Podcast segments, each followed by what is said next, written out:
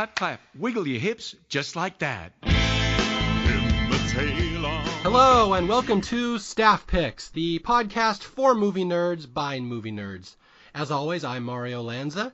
And again, this is the uh, podcast where we talk about movies that are uh, perhaps a little underloved or uh, underrated out there.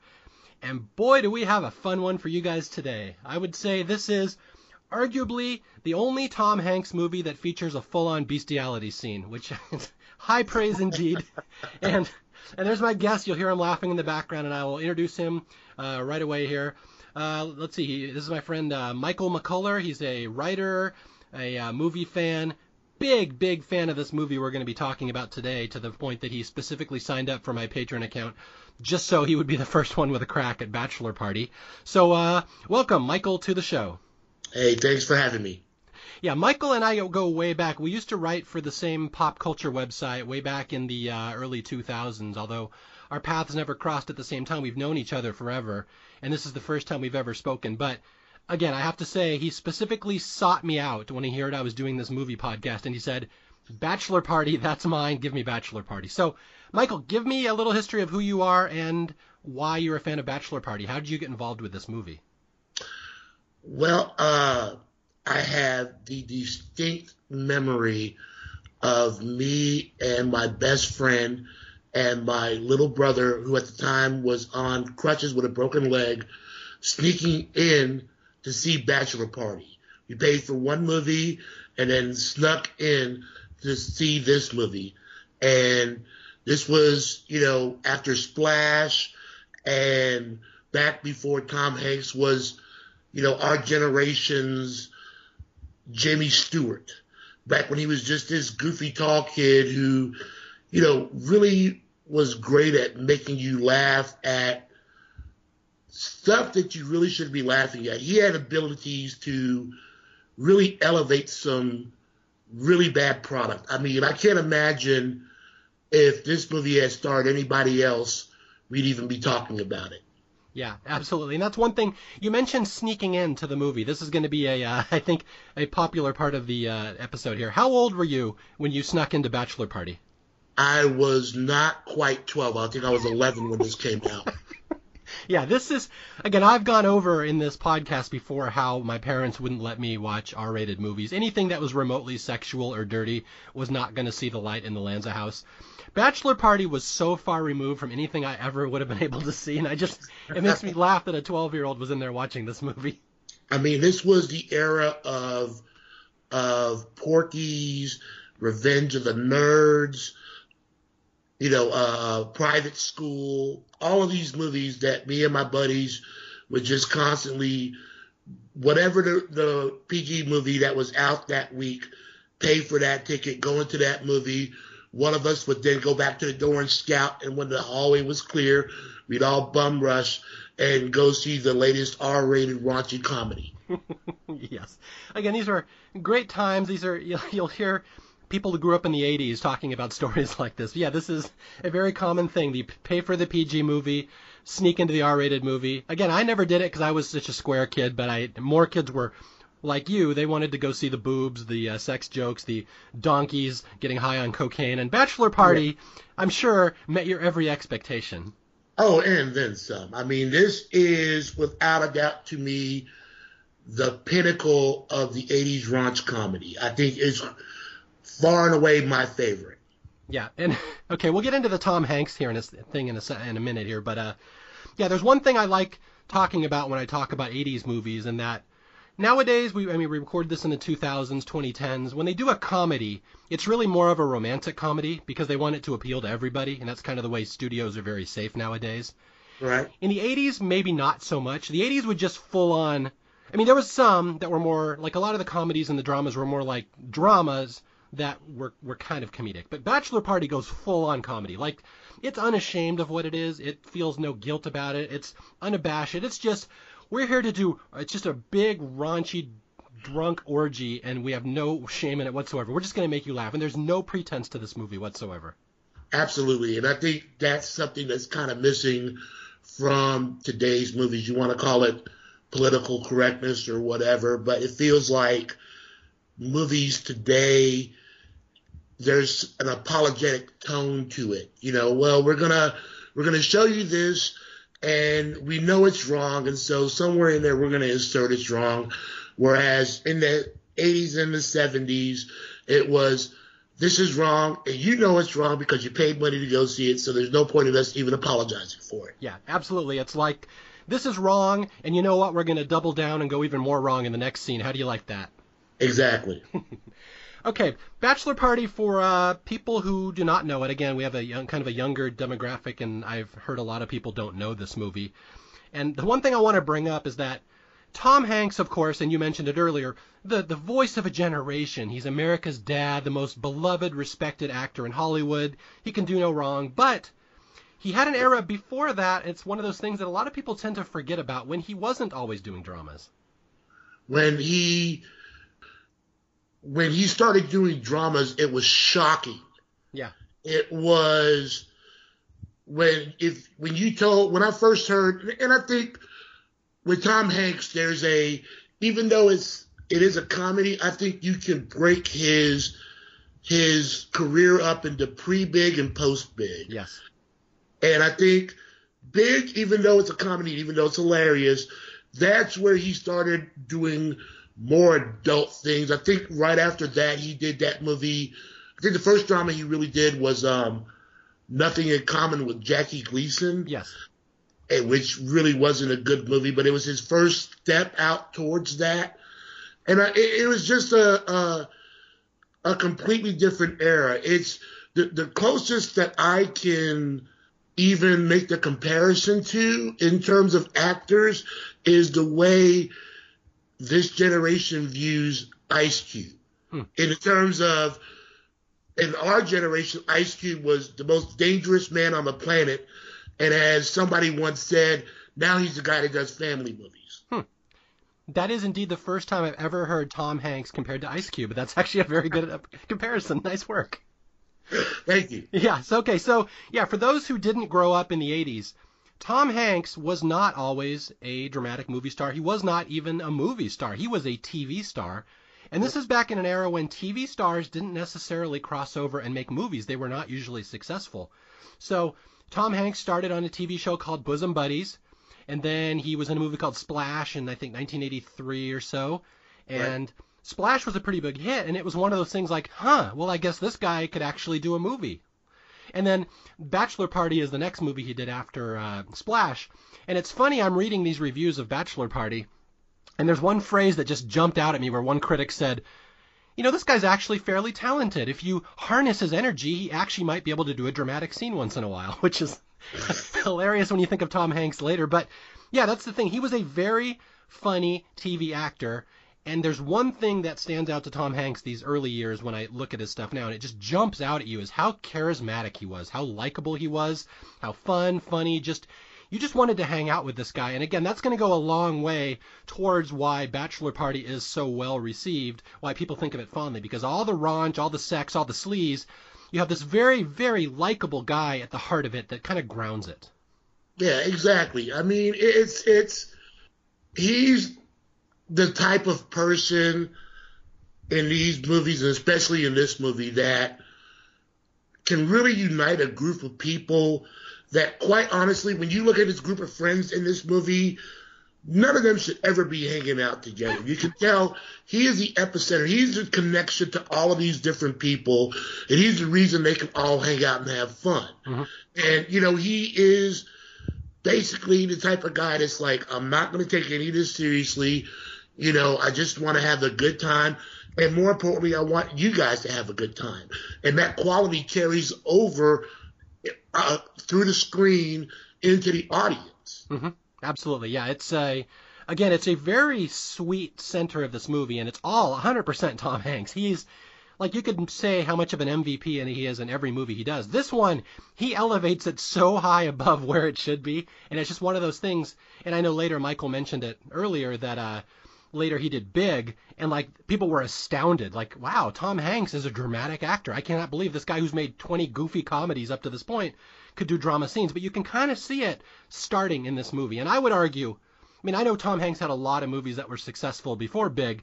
I would argue Bachelor Party, without question, the funniest, and I think it's his best. It's really the one that always jumps out at me as I really wish more people remembered Tom Hanks at this stage because this is really a fun, likable, charismatic actor.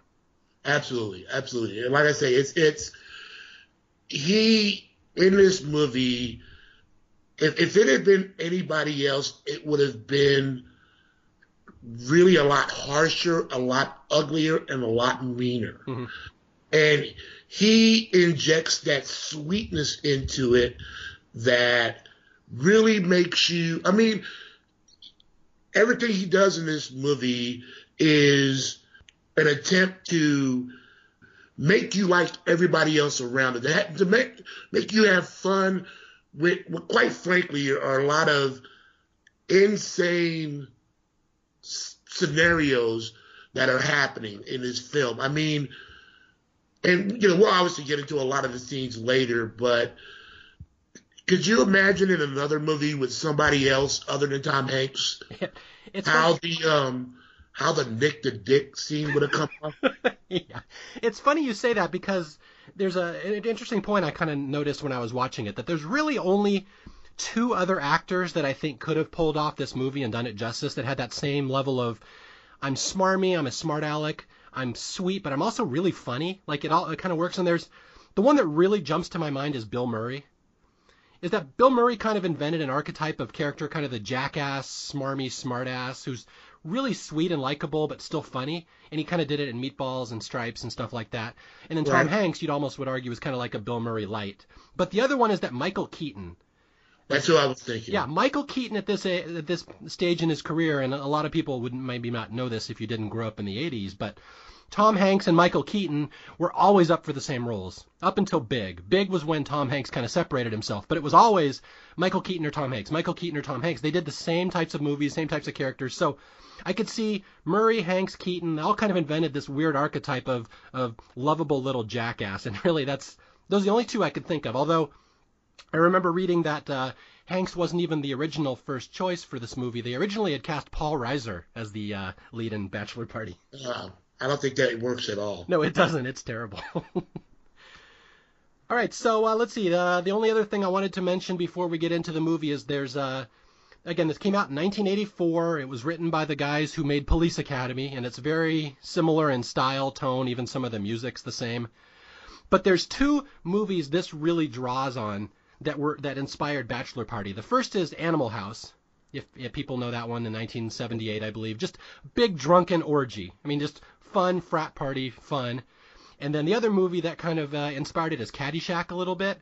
And that's something that people may not remember about Bachelor Party. There's a whole undercurrent here of the snobby rich people against the everyday yeah. underclass. And that was Abs- a big trope, yeah, big trope in comedy at that time that the rich people are always the bad guys, the everyman was always the good guys, and that's a very, very prominent in this movie that Tom Hanks is just the everyman uh, railing against this pretentious upper class society.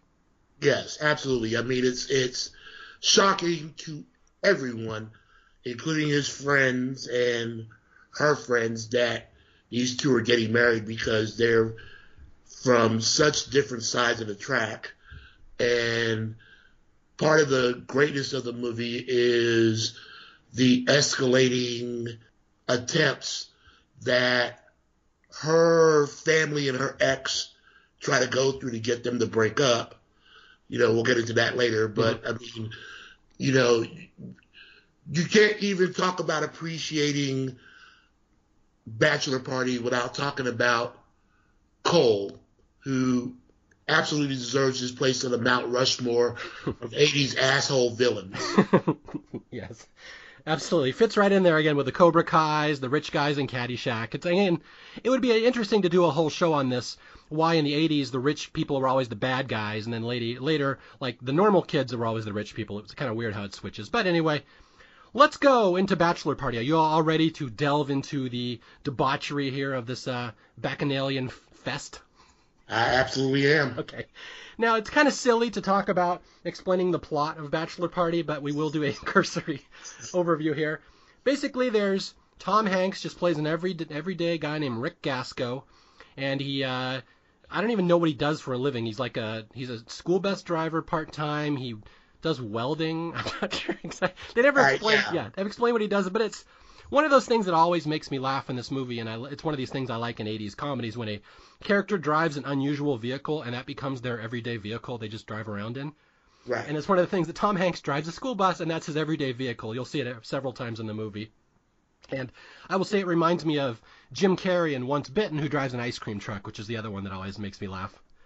So anyway, there's Rick, and he's got a girlfriend, Debbie, played by Tawny Kitaen. And uh, why don't you fill us in on Tawny Kitaen's history? What is she best known for, Michael? She is best known for two things. Number one, she was briefly married to David Coverdale, lead singer of Whitesnake. And so if you've ever seen a 1980s Whitesnake music video, that's her having sex with David Coverdale's car. Mhm. And she is also a little more infamous for having been, uh, how best to put it, uh, she, for a while, dated O.J. Simpson while he was still married to Nicole, hmm and is in some ways kind of intertwined in the whole mess of of Nicole Brown Simpson and uh, uh, her death, and you know, is there's plenty of different, you know, uh, uh, uh, uh, I, I can't even think of the phrase. Theories? There's, there's plenty of different stories out there to go into, but she had some very vivid tales about her time with OJ, uh, and at least she was the cause, proximate cause of at least one incident between OJ and Nicole where the cops had to be called out. So Yes. those are the two things she is best known for. Yeah, it's uh, it's one of those things. Suffice it to say, we'll just summarize it and say Tawny Kitaen is not really known for a lead actress in mainstream movies. She's known Not at for more infamous things, and again, she's the the the hottest girl of any '80s video. She's in every Whitesnake video, and everyone knows her for that. But yeah, what's what's astounding when I watch Bachelor Party is I think she's really good in this. Yeah, she actually, I'm actually a little surprised that she did not have a bigger movie career than she wound up having. I mean, you could have plugged her into any of these 80s, you know, comedies, and she probably would have held her own. Mm-hmm. Yeah, it's and it's and I always say, you know, Tom Hanks really elevates this material, but Tom Hanks's relationship in the movie really only works if he has a a suitably sweet and and likable fiance as well, and she really does well playing off him in this. And it's one of these things I give credit where credit is due. She didn't do many mainstream movies. She was kind of a B movie actress if anything. Right. But I think she's really good in this. And every time I watch it, I'm like just like you said, I'm amazed she didn't do more mainstream movies. She's, I will say this, she is the most underrated part of this movie because, quite frankly, when you look at her and then you look at Tom Hanks, the first thing that comes to mind is how did that dude hook that girl? and she makes it 100% believable that she is in love with this guy. Mhm. I mean, there's absolutely, when you watch this movie and you see them interact, she sells it so well. There's absolutely no doubt that she is head over heels in love with this goofball. Yeah.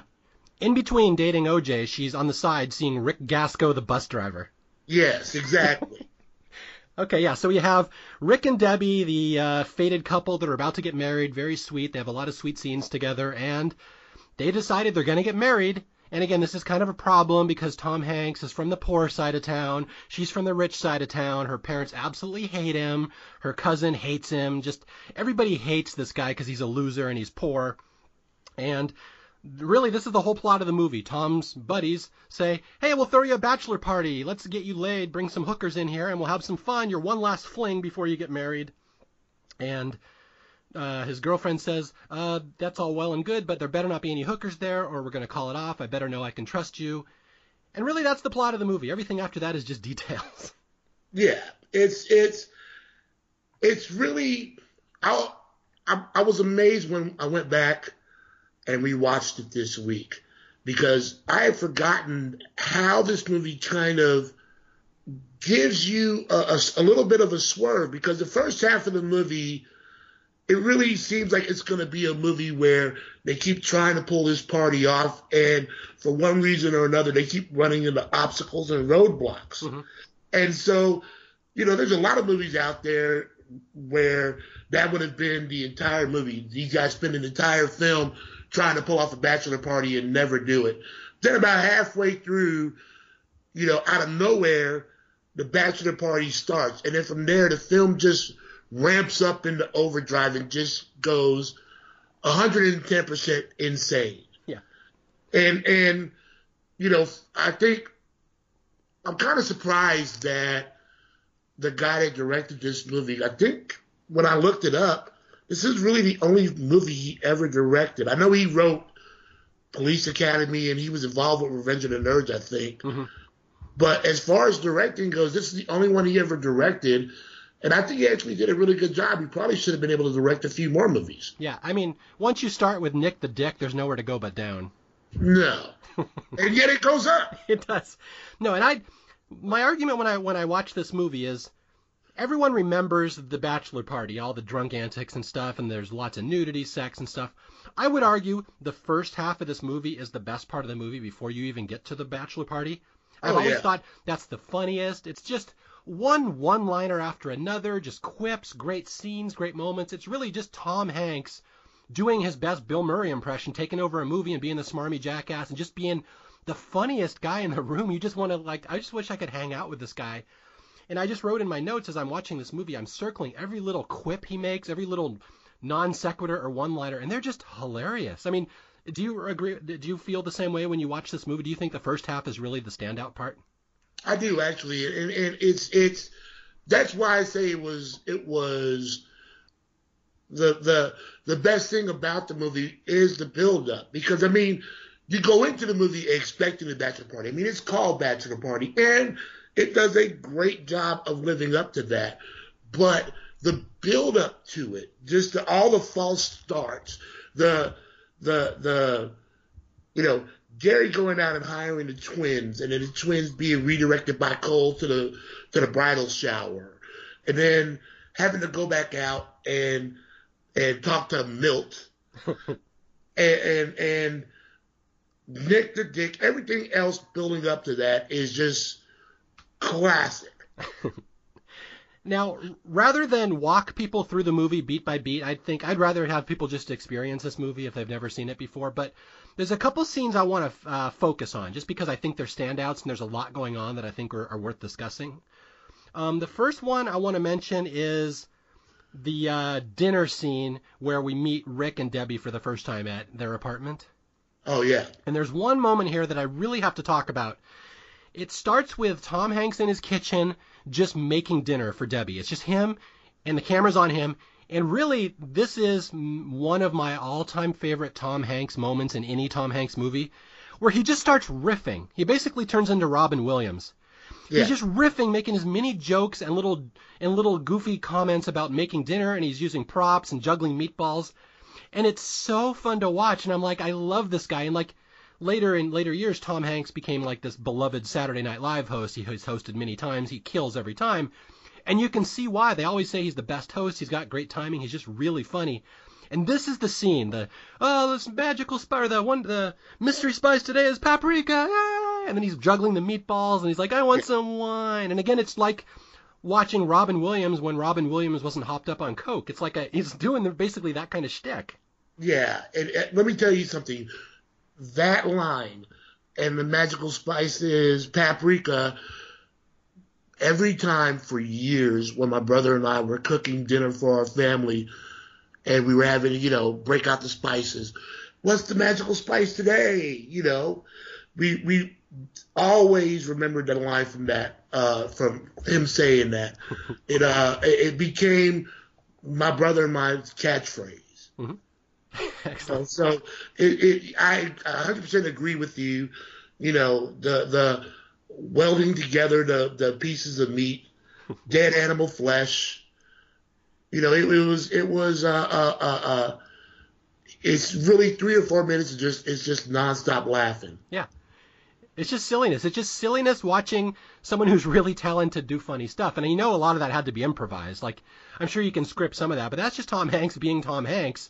I don't even think he's really acting in that scene. That's probably what exactly what he was like in 1984. Yeah, I bet. I bet. Yeah, it. It's it's it really is his little moment, and and he takes full advantage of it. Okay, the second scene uh, I want to point out here is the one where where Rick Tom Hanks goes to his parents' house for dinner for the first time.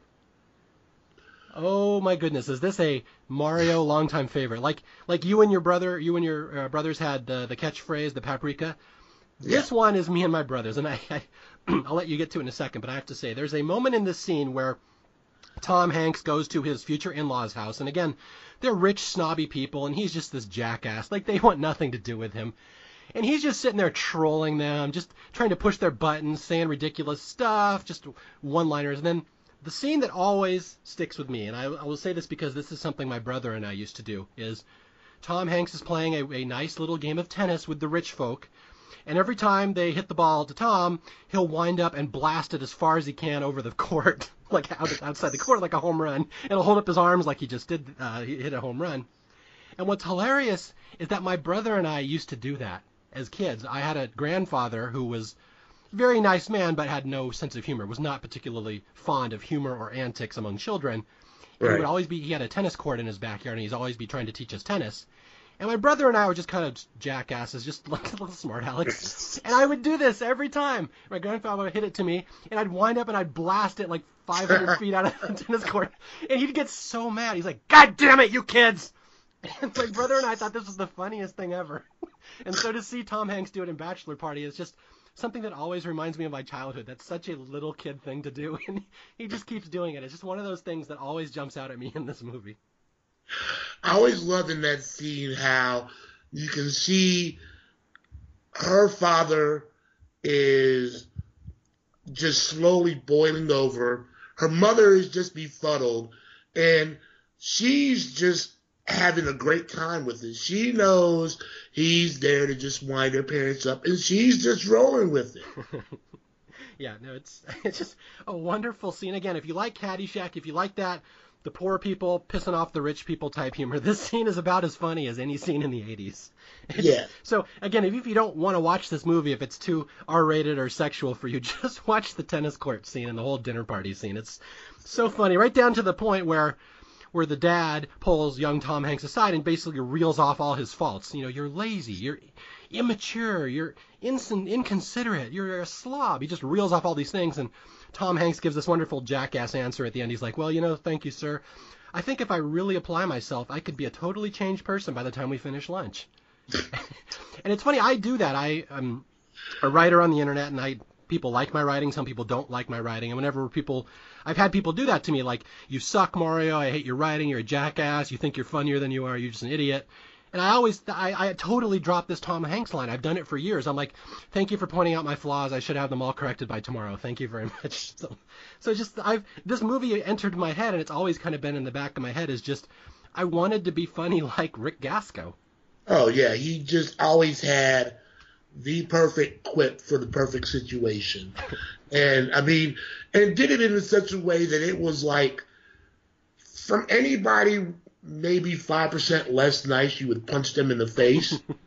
but he just had, like you say, that underlying sweetness that just lets him get away with being just a 100% dick to these people. Well, yeah, and it's just, I mean, you could make the argument he's, he's not even just being a dick, he's puncturing all their uh, pretension. He just doesn't like rich pretensions. Yes, and there's just so many lines here where the mom's like, oh, uh, the, nice meeting you, Rick. We should do this again. He's like, yeah, let's do it tomorrow. I'll bring some weenies.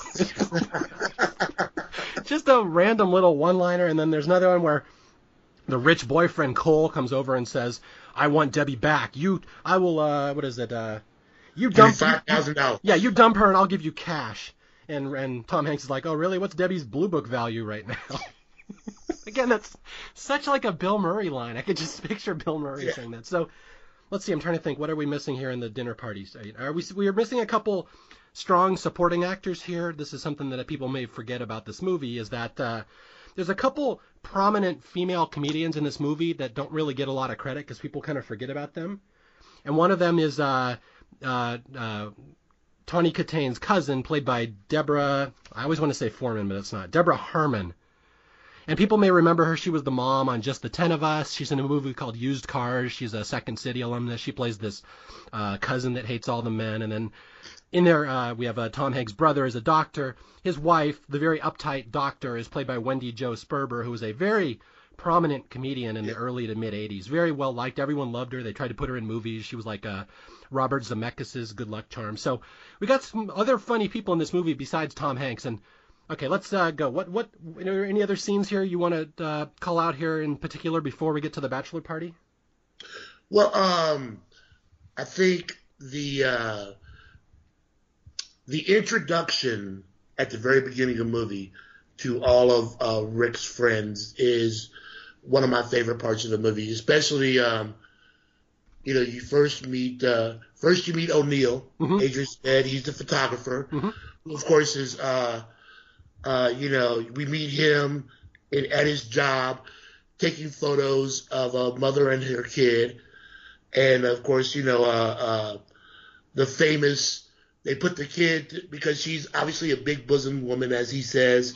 His best line in the movie: "If I was that kid, I would breastfeed until I was 17 or 18."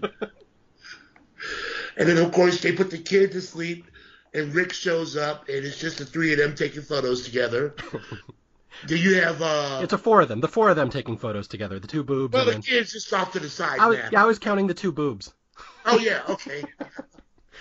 Yeah, it's a. And then, of course, you meet Rudy the mechanic. Mhm.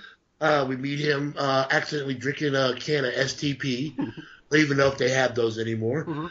Uh, and then you meet Gary, the uh, the the ticket salesman. The the every group has the has the the skinny wimpy guy, Yeah. and that was Gary's function. He's the screech. And yes, and then Ryko, who was uh, uh, they go to his restaurant. He's a waiter there, Mhm. where he's explaining to his table that he's waiting on how he doesn't eat dairy products because they give him phlegm, which is of course what you want to tell your customers. And so that's where we meet this core group of guys, and you meet all these guys, and like I said, they're all completely different people, and you get the feeling just by being around them that there's really no reason, there's no reason for Rudy to ever hang out with Gary, Well, unless it's unless it's with Rick. yeah. And and as I said, you know, that's the unifying factor, and that's where you first start to see that charisma when he's trying to explain to these guys that he's actually getting married, and none of them are happy for him. Mhm. You know, all of them are upset. They all think he's making a big mistake, and yet, you know, he's able to to bring them together and and and you know let them know, hey, I'm still gonna be that guy. I'm still going to be your friend. We're still going to hang out. Nothing's really going to change. I'm just going to be married. And I love you guys. You know, he tells them that. He says, you know, I love you guys and I always will. And it doesn't come off insincere. And, you know, guys don't like to tell other guys they love them, but he says it. And there's not even um, like a nervous giggle Mhm. about it. You know, it's he means it. He's sincere. He loves these guys. These guys are his best friends. Yeah, absolutely. And although, although to point out, they only really come on board with this idea when O'Neill points out, well, we're also going to have a bachelor party. And then, Yeah. then they're all for it, including the very famous quote, and I'll let you quote it. I'm sure you'll do it justice. The Well, um, let's have a bachelor party with chicks and guns and fire trucks and hookers. Yeah, yeah, yeah. All the things that make life worth living for. That's right. There you go. That's that is the quote on the poster right there. A uh, bachelor party with chicks and guns and fire trucks and hookers. And we got all of that. Yes. All right, here. So uh, we're getting into the uh, build up to the bachelor party. I'm trying to see here. Let's see. And we, uh, I, should, I suppose we should mention Adrian Zmed here because every great comic movie star needs a second banana. Adrian Zmed here is the uh, second fiddle to Tom Hanks, and again, a lot of people may not know Adrian Zmed. He was he was fairly prominent at that time. I would I would say he's like a poor man Steve Guttenberg, which is a bad thing to be the poor version of, but still. But I would say that is that is the great what if of the '80s because he's that is always to me has been the big mystery how he did not blow up. I mean, he was he was the hot guy on T.J. Hooker. Mhm. Um, you know, I think uh, uh, uh, a lot of people say his involvement in Grease 2 is what destroyed his career. But I mean, Michelle Pfeiffer made it out of the other side okay. So I don't know why that would have been it. And you know, he's great in this movie. And then you don't see a lot of him after this movie, and I still don't understand why. Yeah, maybe it's the curse of working with Tom Hanks. Like Hanks had a bad habit of burying his his popular, likable coworkers. Like Peter Scolari, Hanks Yeah. buried him, and Adrian Zmed. So I guess the rule in the '80s was don't play second banana to Tom Hanks. that probably is a good rule. Yes. Okay, so we met all his friends, and again, I've seen this movie dozens of times over my life. I never remember any of the character names except Rick and Sheila, and so uh, or Debbie. Sorry, I even screwed her name up.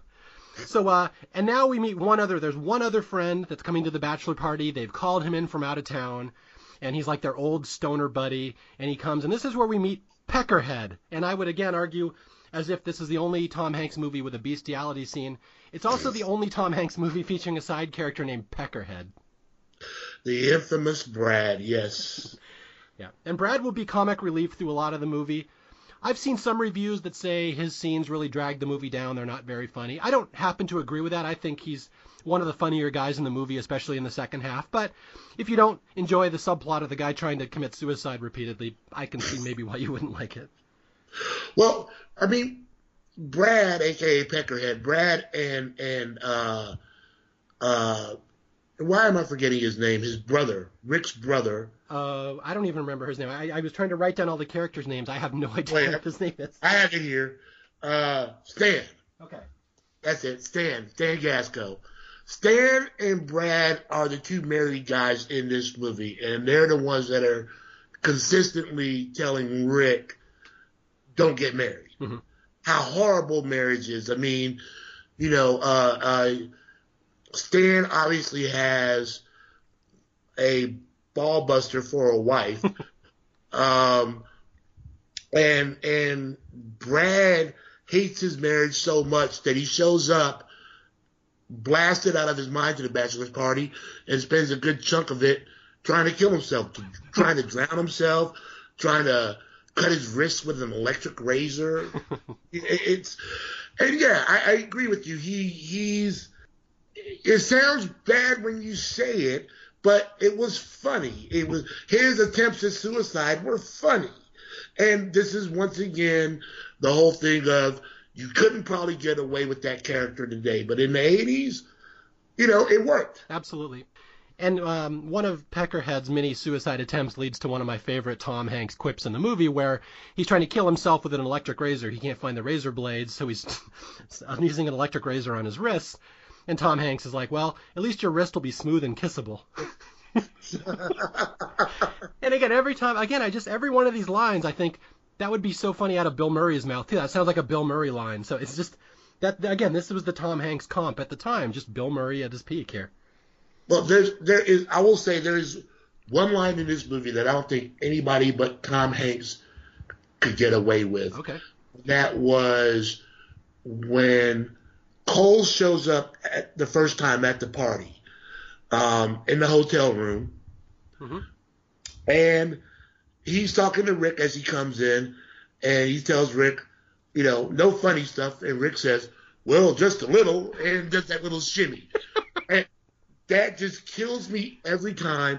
I don't think anybody else but Tom Hanks could have pulled that off. Yeah, I have that one circled as well. Just such a great Tom Hanks little one-liner, and then the face he makes afterwards. What? Just Yeah. a little trouble?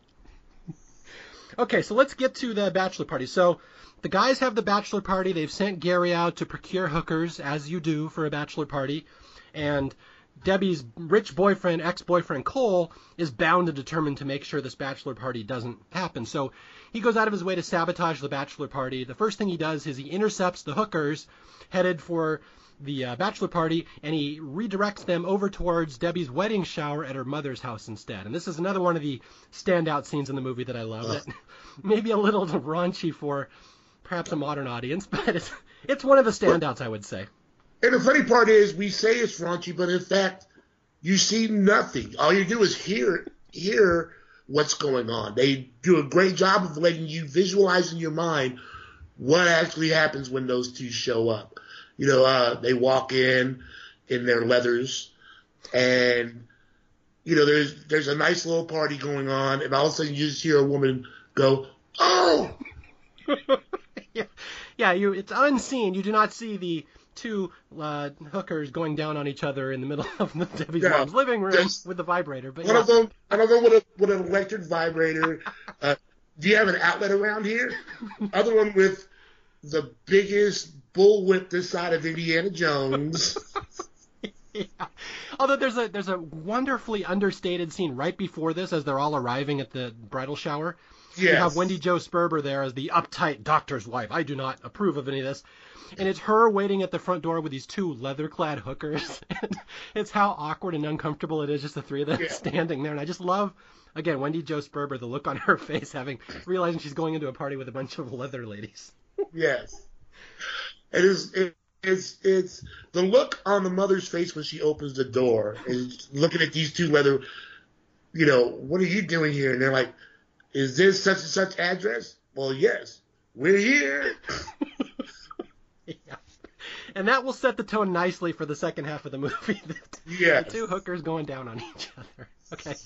So we get to the to the hotel, and this is where all the uh, all the guys are getting up to the room, and they're intercepted in the lobby. This uh, the hotel manager sees them all barreling. Yeah, you're laughing before I even get here because this is a scene that always I have so many friends that this is their favorite quote in the whole movie. This little scene in the elevator where they all get to the elevator and the hotel manager stops them.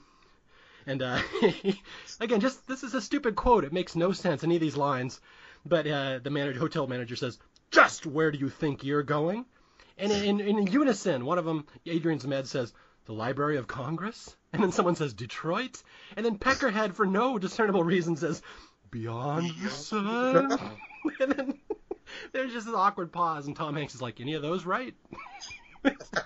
Such a stupid little quote, and it's just again that when I say this movie has as many one-liners as anything in the 80s, that's what I'm talking about right there. And then, and then, mm-hmm. yeah, the manager doubles down. He's like, "This is the Parkview Hotel. I am the hotel manager," and they all just start applauding very respectfully. Yeah, like, oh, okay. And the applause will come back later in the Nick the Dick scene. So I'm, I, I enjoyed Tom Hanks just randomly having respect for things and applauding them. we do not tolerate funny business here. And he says that as the the mascot for the for the uh, convention comes walking in on four legs. Okay, so we've gone through a couple great one-liner scenes, and now we go up to the uh, the bachelor pad, and there's no hookers there because they have all been they're all uh, eating each other out at the uh, mom's house. so, so they go up there and they have nothing to do. There's no girls here. So the uh, only recourse they have at this point is to watch some porn films. Adrian Zmed has rented some, some brought some porn films to them. Although unbeknownst to him, uh, all the dirty parts have been cut out by Debbie's friends. They're sabotaging the porn, so they start watching these porn films, and they're all like suggestive, and then nothing happens. It cuts to the aftermath of them just laying there in bed. And Tom Hanks again, just one-liners left and right. Where Yeah. uh, what does he say here? He says, uh, This may be Rudy's standout scene. "Oh yeah." Well, first it's uh, yeah. Tom Hanks is like, "I'm not complaining, but usually I don't like my filth this clean." okay, so what's uh, what's the Rudy moment? I'm forgetting it here. Well, Rudy, Rudy to me just dominates that whole scene because it's, it's, uh, first of all, he's the one who taught me the meaning of the phrase "lay that pipe." I forgot about that. Yeah, during the porn movie, Rudy's yelling encouragement to the male actors. So of course, you know, they they he turns the film on, and the guys immediately start cheering. Rudy's like, "Lay that pipe, brother, lay that pipe," and the women immediately take their clothes off, and just as they're about to have sex, it cuts to the three of them in bed. Rudy's like, they're like, "What's going wrong?" Rudy's like, "Kick it, kick it." and O'Neill, Adrian Zmed says, "Oh well, you know what? That's that's okay. This scene is so much better. You can't believe two human beings can do that." And then that's when Rudy says my favorite, maybe my favorite line in the whole movie: "Kiss them all the way down, all the way down." And that's when you have Rick yell, "Go, go, go, go, go!" And they're all chanting, "Go, go, go!" And immediately the film ends. Oh, I'm glad we're talking about this movie. It's so fun. yeah, I can see why my parents would not let me watch this one when I was 12. No. it was funny. I was reading, I was reading on the internet. I was reading a bunch of reviews on like the Internet Movie Database, and this one guy said, "Yeah, we snuck this on one night at home, and my mom walked in and saw us watching it, and immediately walked in and turned off the channel, and we were grounded for a week." okay. Although I have to say, there's another line again, even in the the porno scene where, despite Rudy yelling to lay the pipe, there's another one where uh, O'Neill mentions the name of the movie. Uh, this is uh, Nymphos Without Pants, and Tom Yes. Hanks quips, "Olivier's in that, right?" the the the hand puppets yes. before the film comes on and Stan Stan makes a a, a penis where uh, here comes King Kong, fellas. You'd expect nothing left less from this movie. Okay, we've gotten a little dirty on this podcast, and we're just going to keep going here because now we go to the scene where the uh, the ladies are upset that the the two hookers were sent to their bridal shower, and they're going to get revenge on the guys. Like, well, we'll if they can have hookers, we can have strippers. So they're going to go to the male strip club down the street, basically the Chippendales, and Debbie's mom is like, uh, I don't know if I want to be here. She's like, come on, they are. Debbie's cousin is the one kind of leading the charge. They asked for it. They're they're pigs. We can do this too. So we go. And to- I always laugh because it was her cousin's idea, and yet throughout the entire time they're there, she looks completely disgusted. yes. Yeah, just again, Deborah Harmon. Just watch her facial reaction to this movie. She was very funny. I know she dropped out of the business. She doesn't act anymore, but she was very funny and very well regarded at the time. And you can kind of see if you just pay attention to her in some of these reaction shots. Okay, so we're in the strip club now, and one of Rick's friends works there. And he's like, hey, you know who he calls them in their bachelor pad? He's like, you know, just showed up down here at the strip club, Debbie and her family. And so Rick and his buddies were like, well, I guess we got nothing else to do. Let's go play a little joke on them. And this is one of the standout scenes in the movie, the one that this is my the most infamous scene. This is the one it's known for. yeah. So why don't you lead us through our introduction to a character named Nick the Dick? So they show up. Uh, Rick's buddy Michael is the bartender at this uh, male strip club, and so they show up, and Rick, uh, they see them out there uh, having a great time. In fact, uh, The women. They see the women Wendy, having a good yes, time. the women. Wendie Jo Sperber's having the time of her life, uh, which of course bugs Stan to no end. One of the strippers pulls her out on the dance floor and starts dancing with her, and so uh, uh, Michael introduces them. He says he brings the guy out and says, uh, "You know, welcome to uh, meet Chippendales star attraction, Mr. Nicholas, better known as Nick the Dick." And Michael says, "Nick the what?" The Dick. And they don't. This, part of the beauty of this movie and what makes it great is a lot of the, the raunchiest stuff in the movie you never see. It's sound effects, and all you see is a shot from behind of Nick from below and looking up at everybody else's face, and you see him kind of shimmering around. You hear the zipper drop, and then you hear this just fumbling, and then all you hear is this thunk. And of course, everybody starts applauding. Hey, oh! Yes, for those who have not seen the movie or who are just listening, Nick is particularly well endowed. You don't see it, but Tom Hanks and company are very impressed. They give him the respectful applause that nature has, has uh, equipped him with such a uh, massive tool. And so they give him a foot long hot dog bun, which he then proceeds to slide himself into with an even bigger thunk. and so he goes out with a tray of food, delivering it to Debbie's party's table. And it's a bunch of uh, hamburgers and, you know, finger foods and stuff. And he gets to the table and he says, I got your food, ladies, help yourself. And everybody's getting their plates. He makes his way around to the table, and the last lady left is Debbie's mom. and she says, Is that the footlong? And Nick says, And then some. And she tries to grab it, and of course, as she grabs it, Nick comes right along with it. And for about five or six seconds, she's just pulling on it, totally befuddled. until she finally realizes what she's pulling on and starts screaming, which gets the whole table screaming. and then the best part of the scene is she doesn't let go. she keeps pulling on it with Debbie wrestling with her, trying to get her to release Nick. and all the guys are watching and they're dying laughing. And of course, her cousin spots them, which sends them scurrying like roaches when the lights come on, and just propels. That's what really propels the second half of the movie because the women decide from there to get their revenge on the guys even more by dressing up as hookers and going to the hotel and catching them in the act. yeah, again, and this whole scene, this whole Nick the Dick scene, is based on the novel Anna Karenina, if, you, if people are familiar with that. yeah, it's one of those scenes you have to see to believe. Again, it's hard to believe that Tom Hanks is involved in a scene like this in a movie.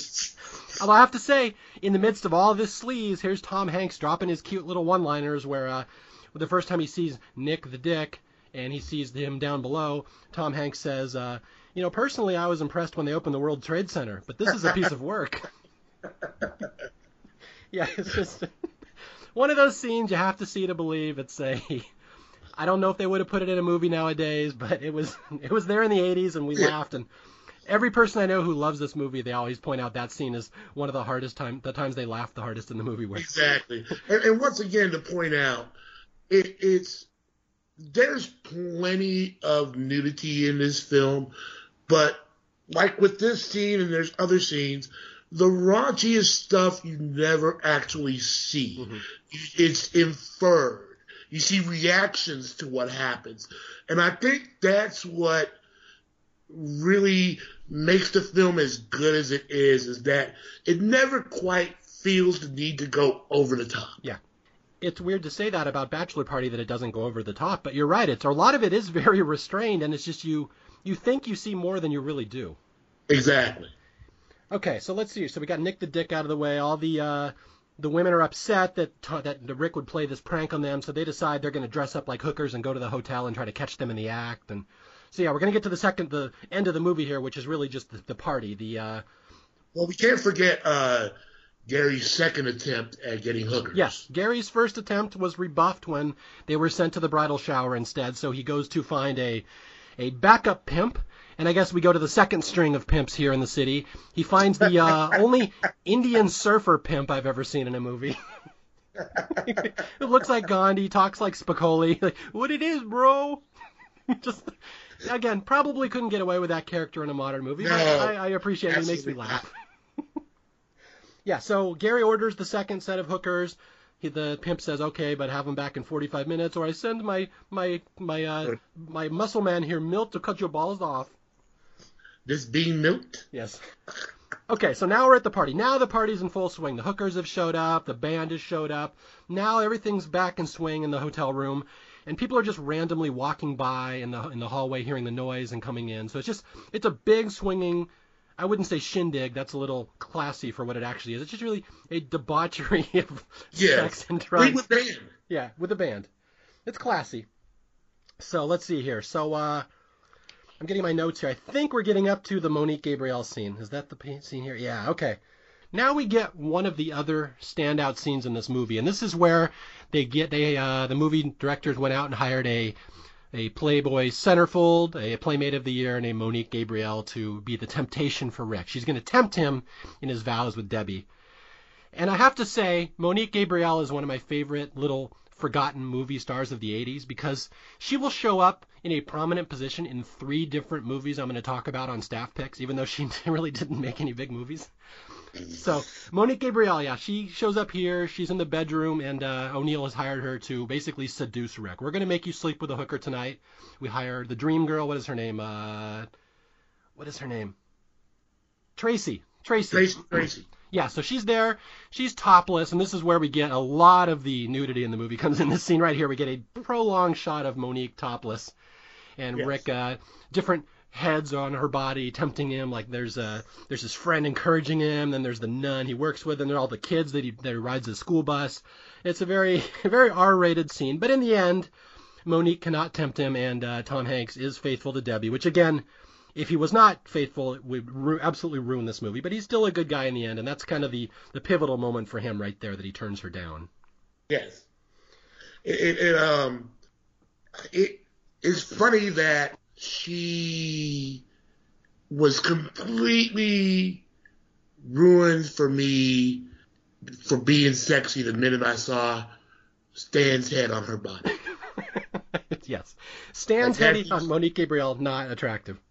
No, just killed the vibe. Yes. But uh, uh, actually, my favorite part of that scene is the cutaway back to Rick, and they sh- it's Rick and the kids from his bus, and the kids from his bus are egging him on. yeah, go for it. Lay that pipe. Lay that pipe. You know, once again, that's that's the heart of this movie is is Rick made a vow to Debbie he was not cheat on her, and even though everybody else around him is having sex, and even though he gets tempted by the ultimate temptress, he stays faithful to Debbie. You know, he apologizes to O'Neill, says, you know, I'm sorry, man, I couldn't do it. And, you know, O'Neill's like, but I wish, you know, I had a connection with a girl like that. And then immediately, check out the bazongas on that babe. Okay, let's see. We got we got two more important scenes here at the bachelor party. Again, people might not remember that the bachelor party isn't actually the most prominent part of this movie. It's kind of truncated towards the end. There isn't that much that goes on at the party itself. Right. However, there are two subplots here that are worth mentioning. The first one is that uh, apparently the guys have topped themselves on this party in the uh, realm of good taste. It isn't enough to have hookers and strippers and drugs and booze here.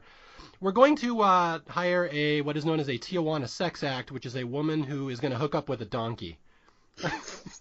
again, again, it's, it's hard to say this movie is restrained when you get to this part. This is the part that's like Tom Hanks may be a little uh, not not proud, embarrassed that he starred in this movie now when you know where his career went. But it's the uh, the donkey scene is coming up here.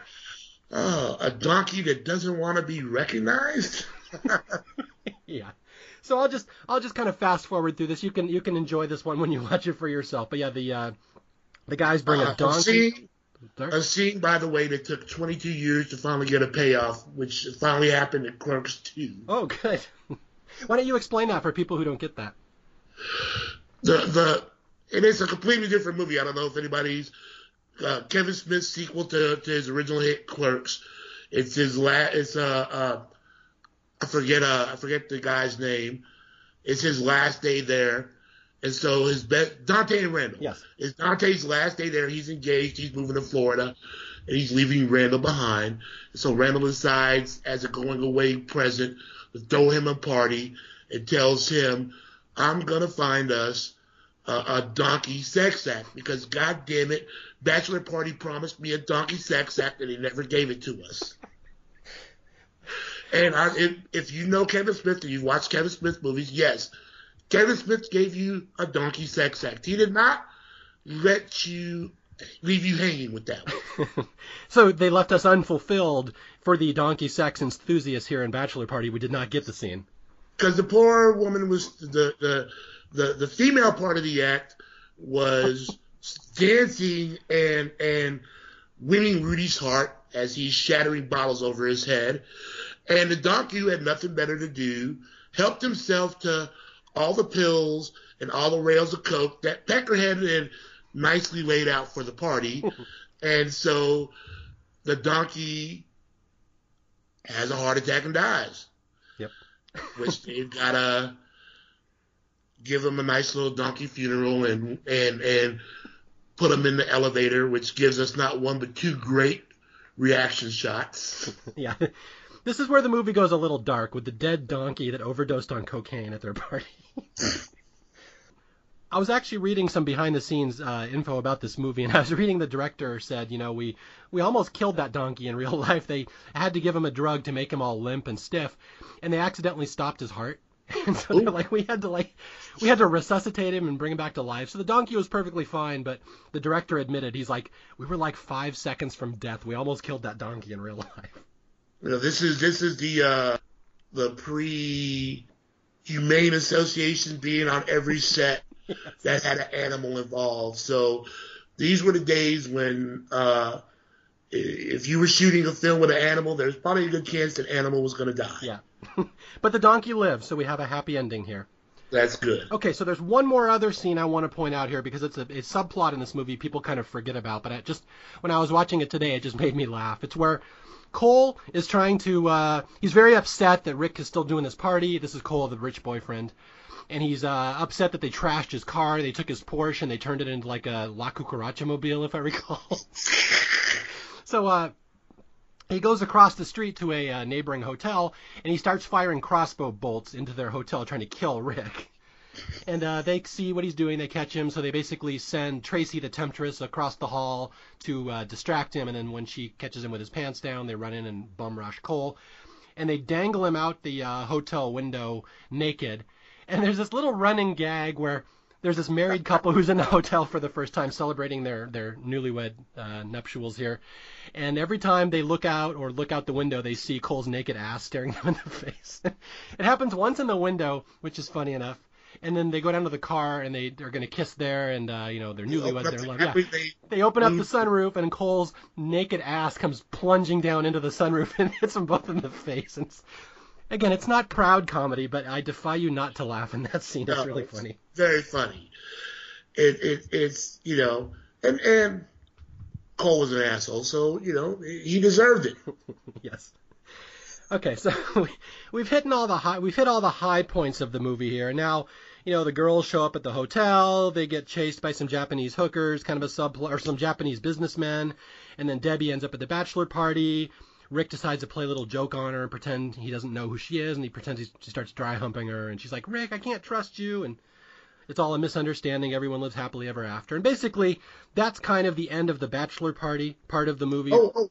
Go ahead. what am I missing? You forgot one little part where uh, Debbie's father shows up to the party because Debbie's father happens to be in that hotel that night. He had to get out of the house for the bridal shower, and there's a convention going on and they lost their keynote speaker. So he shows up to to do this keynote speech, and as he's leaving the hotel, he runs into Cole, who, as we just mentioned, had been dropped out of a ten-story window into the sunroof of the car, and runs into the hotel naked. And he explains to Debbie's father what's happening, and uh, Debbie's father sends him to the to the hotel. Uh, store to get some clothes. And he goes up to the party and is so happy he's busted Rick. Yeah.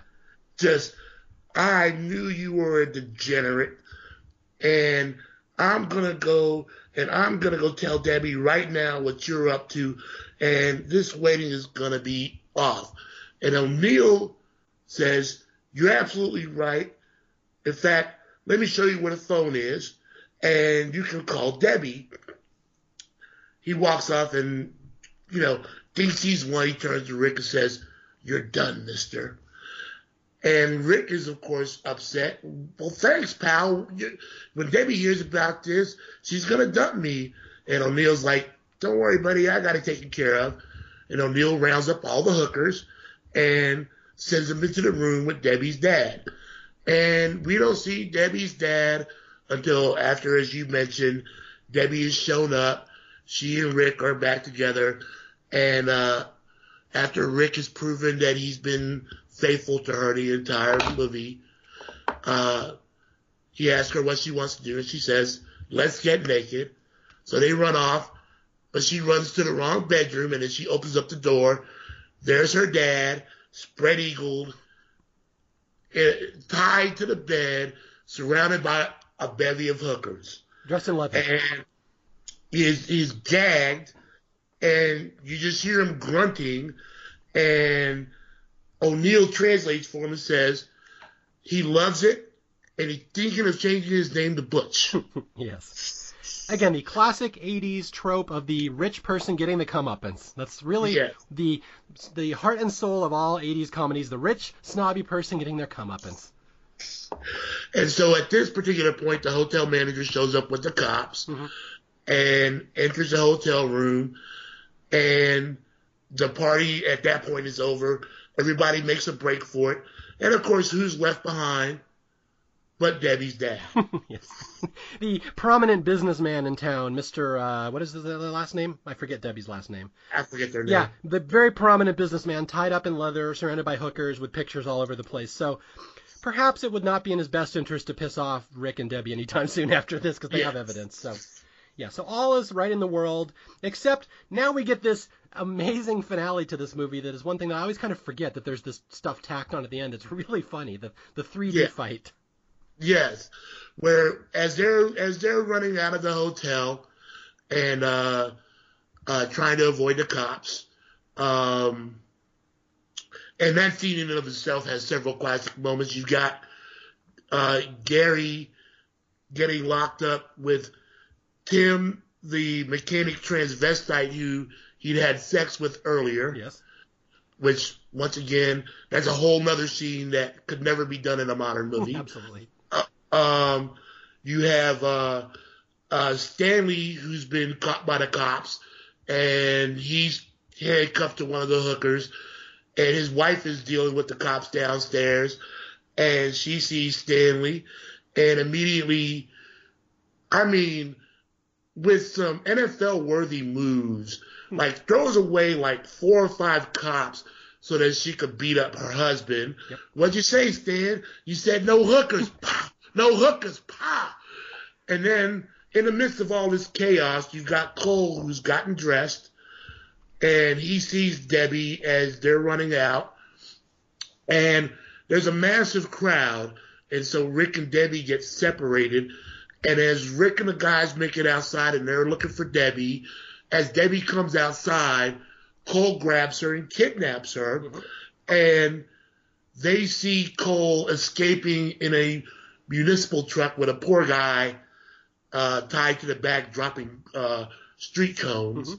And so Rick is chasing them with like, amazingly to me, like at least 30 people from the party have jumped into the bus to help him get Debbie back. They show up at the theater, and I'm glad it, it, I didn't realize it until I was rewatching it for this because it was always my one little quibble with the movie because I was like, man, it's got to be like 7, 8 a.m. Why are people in the movie theater watching this movie? And I just noticed when we were rewatching it, there's a big sign on the movie theater that says 24 hour 3D marathon. There you go. They explained it. So everybody goes inside, they're looking, and really, and I say this once again that I'm shocked that this guy never got another directing gig because the fight between Rick and Cole in in the theater in front of the 3D screen is really one of the better shot uh, uh, scenes in a movie. I mean, it's perfectly done, well edited, well timed. The reaction cuts from the audience are great. I mean, and, and there's there's a fight. There, there's a uh, there's a guy on screen who's got a woman by her arm and he's dragging her, and it's some sort of sci-fi movie. So they're on some desolate planet, mm-hmm. and as you see that, you see Cole dragging Debbie in front of the screen, and Rick comes into the theater and he runs to the front, and as he runs to the front, you see another character on the screen run into the scene. And so basically from there, everything that happens between Rick, Debbie, and Cole is echoed on the screen. And it's got the audience thinking that this is the greatest 3D movie they've ever seen in their life. Yeah, for people who don't know what he's talking about, is there's a 3D movie playing in the background, and then Rick and Nicole are basically acting out the movie right in front in a rare Tom Hanks fight scene, very well choreographed fight scene. But yeah, it's it's it's just a very clever scene to have in a comedy that an insignificant movie that didn't really mean anything, but it's a very clever, creative way to do an ending to this movie. The the 3D fight scene is the one of the standouts, I would say. where you've got the the the the couple in the front, and the guy says these effects are great, and his girlfriend says, "Eh, I've seen better," and then I can't remember who it was. I think it was Cole Cole. throws a punch, Yeah, hits her. and Tom Hanks ducks and punches her straight in the in the face, and she's like, whoa. yes. And again, it's just one of those things that even if you don't care to see a movie about debauchery and drunken orgies, there's other stuff in this movie that's really funny, and this 3D scene is one that I would point out. Yes. And of course, the best payoff to the entire 3D scene after Rick has beat up Cole and he's reunited with Debbie and they're kissing. But, you know, of course, the movie has moved on and it's now in space. And you've still got uh, Peckerhead, mm-hmm. who's stayed on the bus all by himself. He's still crying. He says, That's it. I'm going to end it.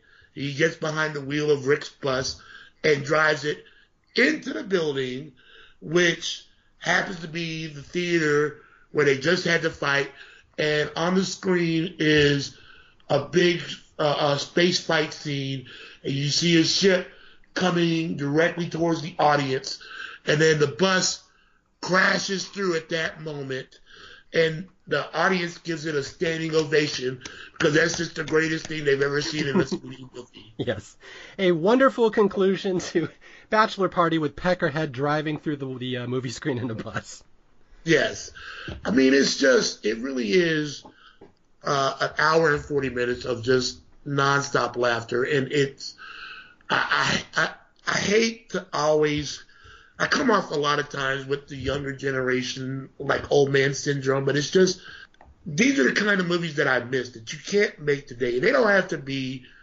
Not every movie has to be Shakespeare, mm-hmm. but you know, it, there was a recklessness to this movie that you just couldn't do today because there's just too many different things you have to take into consideration mm-hmm. to not offend people. Yeah it's there's this guilt and the shame that would be attached to a movie like this. Like even now when I see some modern reviews of Bachelor Party, it's like this is funny, but and then they'll apologize for liking it. Like that's the thing I love about this movie. There is no shame in this movie. They don't feel guilty about this at all. And again, it's written by the people who made Police Academy, and it feels just like it. It's the same type of spirit.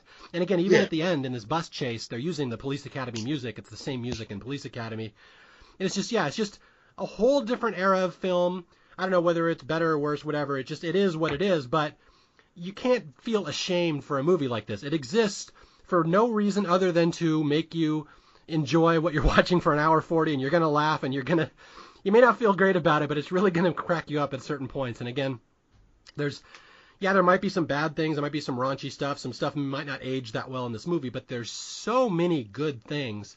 And yeah. it's one of those things like they always hear, you know, America Tom Hanks is like a, the American pride. He's like the national treasure. We should lock him in the Library of Congress. Like we should in, in, enshrine him in there. Like, but his funny stuff was really funny too. Don't forget about the funny stuff. And again, to me, Bachelor Party is the peak of Tom Hanks being funny and charming.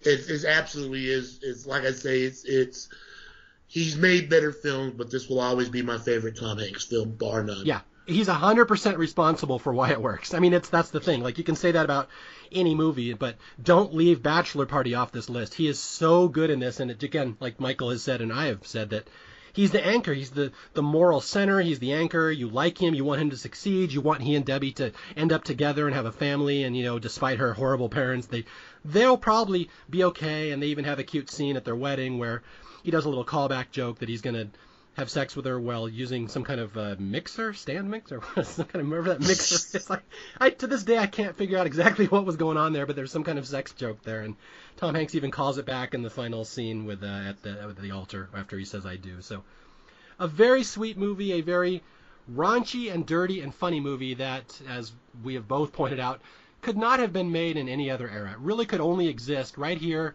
in the early 80s when stuff was just starting to push the limits on what you could get away with in a movie. And they pushed some limits in this one. Yes, they did.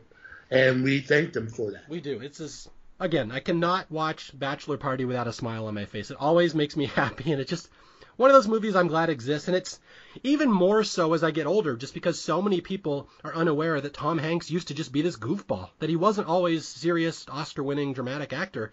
He was the best, maybe the best host in Saturday Night Live history. He was so funny and goofy. He's just, he was like that in real life. He probably still is. And it's just a shame that I think people kind of forget or don't even know that there was that era of his career.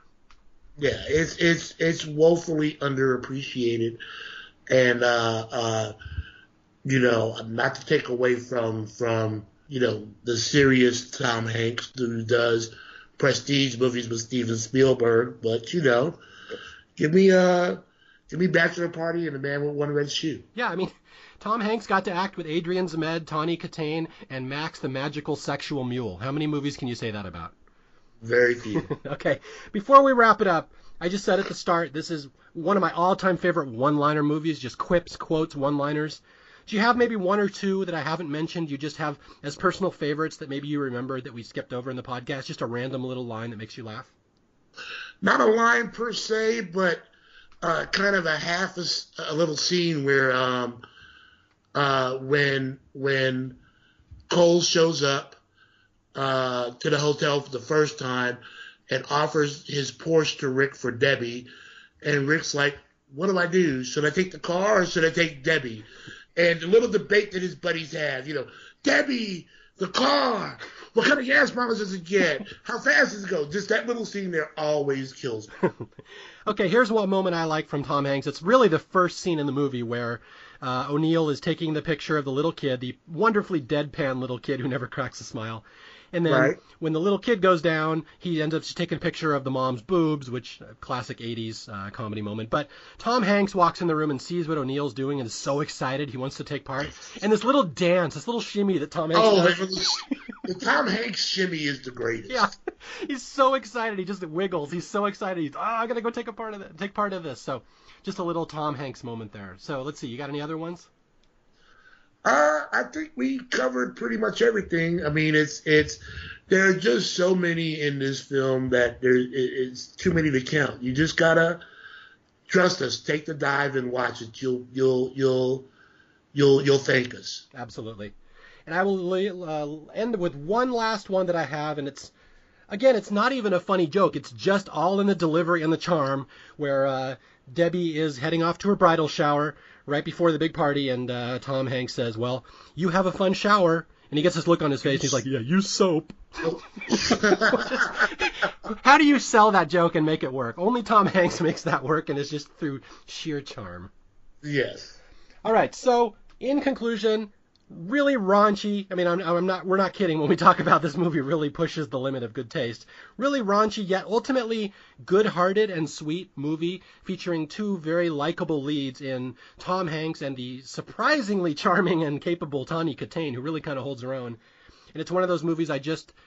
I know a lot of our our listeners on Staff Picks have not seen this movie, so it's one I would just love people would just watch and give a chance, and I bet you'll be won over by how fun Tom Hanks was. It's just one of these movies that I was I was absolutely when I started this podcast, I'm like, this is going to be one of the first movies I talk about. Bachelor Party just needs more uh, visibility. More people know need to know how funny he was when he was just a funny guy. Exactly. I implore anybody who's listening to this to to you know view it with an open mind. As we said, there's a lot of stuff that takes place in this movie that probably wouldn't be countenanced in a uh, 2010 movie, but you know, it, it's still at the end of the day, it has a sweetheart to it. Mm-hmm. If it didn't, we wouldn't like it anywhere near as much. Absolutely. Yeah, it's not a mean spirited movie at all. It's just, it's a sweet movie with some questionable taste. okay, well, I want to thank you for joining me. That was a lot of fun. You, uh, you absolutely held your own on this one. You knew some quotes I'd even forgotten about. I'm very impressed by your note taking on this one. And again, Michael's been just dying to talk about this one. Like I said, he approached me really as as a uh, confidently as anybody has so far in staff pick saying bachelor party that's my movie we got to talk about it so i'm so happy this happened and thank you very much for stopping by and helping me out i appreciate it man thanks for having me on Okay, and as always, uh, again, my name is Mario Lanza. This is my show, Staff Picks. If you want to reach me, if you have any feedback, if you uh, have a movie you'd like me to talk about, you can email me at staffpickspodcast at gmail.com. You can reach me on Twitter at, at Mario J. Lanza, and I have a Patreon page at patreon.com slash Mario Lanza. And until the next time, I think that's it for now, and we will be back soon to talk about another movie that needs some more love. Thank you for joining us. Goodbye.